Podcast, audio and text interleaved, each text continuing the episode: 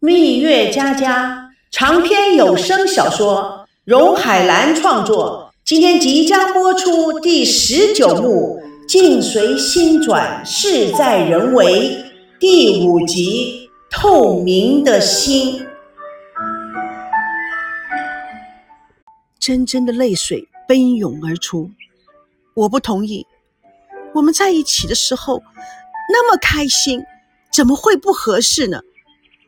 维康，我从来没有奢望过荣华富贵，我只想和自己爱的人简简单单的过一生。其实这段时间我也摇摆过，我想放弃，不想拖你下水。可是，可是我发觉我自己真的做不到，我真的离不开你了。我最近也想了很多，既然我们现在都开诚布公的讲明白了。我也想趁这个机会，把我心中实实在在的想法说出来。真真理解的笑了笑。我想我们总算是找到一个对的时机，讲一些应该讨论的问题。我很高兴。OK，那我就直言不讳了。我想，我将来一定会做我喜欢的影视，那是一个鱼龙混杂的圈子。到时候绯闻谣言满天飞，你还能够坚定的相信我吗？我们出现的每一个问题，每一个小的摩擦，媒体都会放大，恶语中伤。如果你无法承受这些，那不是让彼此跌进痛苦的深渊吗？我知道我是有点小心眼，那是因为我自卑感打造出强烈的嫉妒心。会让我产生怀疑，会让我对你发脾气，但我可以改呀，我可以保证将来看到任何的绯闻，我都不说一句话，我我我会相信你的。你何必那么屈辱你自己呢？也许我们彼此的感情是单纯的，我们都愿意为对方付出。可是，当我们为对方付出得到了一些扭曲自己本性的时候，这种付出还有必要吗？这样的放弃自我的迁就会幸福吗？又又能够维持多久呢？呃，你放心，我不会让你为我而改变的。你可以继续做你想要做的任何的事情，我我可以隐形。赵维康苦笑的摇了摇头。真真，话是很容易说的，心是掌管一切的。你的理智是控制不了你的心的。维康，让我们试试看嘛。赵维康心痛，却无言以对。真真继续的说：“现在我们讨论的是你爸爸的问题，对不对？我们再努力争取一下，或许你爸了解我之后会有所改变的。我妈妈的命运，并不代表是我的命运呐，维康。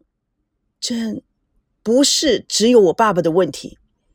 我问你，我家是显赫的家族，假如你只是一个普通的家庭。”对你的伤害不会太大，但是你的出生，我希望我讲出来你不介意。媒体知道了会非常的同情我，会恶意的攻击你。他们这种可怕的攻击、无情的挖掘，会把你完全透明化。我怕你受不了啊，会对你的情感、精神上面造成很大很大的伤害。除非我们两个逃到山边水旁，与世无争。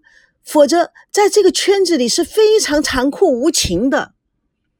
真真泪流满面的看着赵维康，难道你不知道你对我的爱吗？我想你也一直分析你自己对我的感情，因为我了解你，因为我可以感觉到你的心，所以我敢与你一起度过任何的难关。我知道你爸爸给你说了很多，但是我爸爸说。我是家的一部分，赵家的荣誉与光芒的传承，才是我这个儿子应该注意的。也许我今生今世不会再找了一个能让我全心全意爱的人，但是选择我对你的这份爱，还是选择家族，我不能不选择家族。这对你来说，对我来说，这是很不公平的。是的。种种情况分析下来，我们结婚的失败率是很高的。分手吧，我爱你太深，你痛苦，我比你更痛苦，所以长痛不如短痛，让我们彼此保留最好、最美丽的回忆。真真已经泣不成声，你以为我没有试过吗？但是我已经无法自拔了，我已经深深的爱上了你，维康，我。我也是深深的爱上了你，无法自拔。但是，这是一个悲剧呀，这是一个悲剧。与其将来痛苦，还不如就此斩断。当我深深爱上了你，你就要跟我分离，你，你太残忍了。明明知道给不了你幸福，还要继续穿着你。那样更残忍的，那那我们就偷偷的结婚，我们就像演戏一样，把戏演好，那怎么行？你我的尊严呢？家长的认可是给我们彼此一个交代呀，否则会造成更尖锐的冲突。这么说，你是铁了心要分手了？不是我铁了心，而是不分手。无边无际的烦恼还是会跟着我们纠缠不休的，那是我们害怕了，我们退缩了，我们屈服了，也许是我们理智了，是我们理智了，我们还要用这种不变的爱等待以后还有可能性吗？随缘吧，我也不知道，让我们分离一阵试试看吧。好吧，考验考验我们的心。珍珍眼泪不断。对不起，都怪我让你这么累，这么苦。希望离开了，你的心可以自由和快乐。赵维康眼睛也湿润，你也是。珍珍转头离开，赵维康突然心如刀割，其痛苦难忍。真我。我，真真反而冷静。维康，你说的对，我们都试试看吧。天上突然下起牛毛细雨，珍珍快速的跑离了赵维康，他就这样子不停的、不停的跑着，到了女生宿舍附近，他才渐渐的停下来，一个人绝望的冒雨前行，边走边伤心的哭泣着。同窗好友茉莉。看见了，是他追了过来，拿伞打在他的头顶。珍珍，怎么了？珍珍不言语，快速的往前走着。茉莉努力的追上，茉莉拦住他：“珍，回宿舍吧，你这样会感冒的。”珍珍痛哭失声。茉莉拥住他说：“是赵维康吧？是吗？”珍珍听我说：“你们，你们根本不配。”他家是台湾四大家族之一，即使他对你是真的，又如何呢？他的显赫家世注定了将来会招蜂引蝶。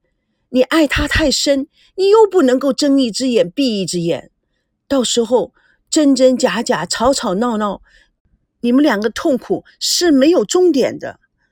真的，我觉得赵维康是对的，长痛不如短痛。真真哭得更厉害。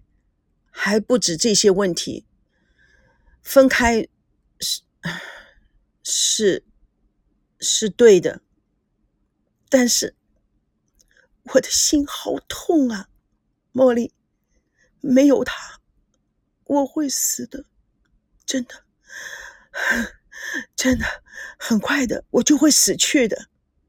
茉莉也陪他哭了起来，可怜的阿珍，这怎么办呢？珍，突然。他看到赵维康抱着个石英钟，冒着大雨冲了过来。他举起了石英钟，大声的喊着：“珍珍，看，我把时间拨回了一个小时。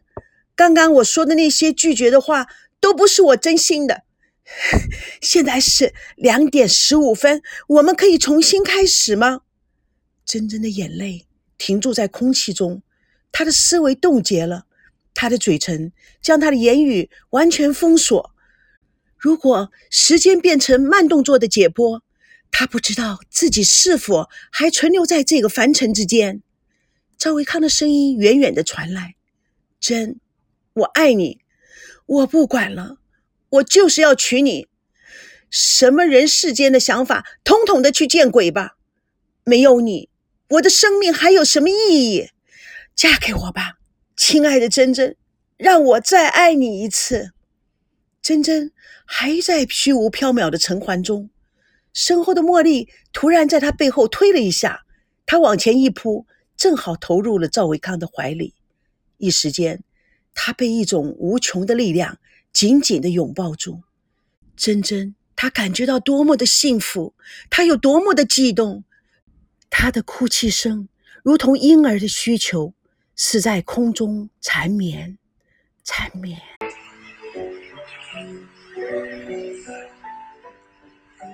高培志在办公室看着对面的高楼发呆。我的娜娜，可怜的宝贝，没有结婚就被人甩了。早知道如此，我应该及时早下手啊！赵熙呀，赵熙，你太不够意思了！你敢伤我的心上人？哼！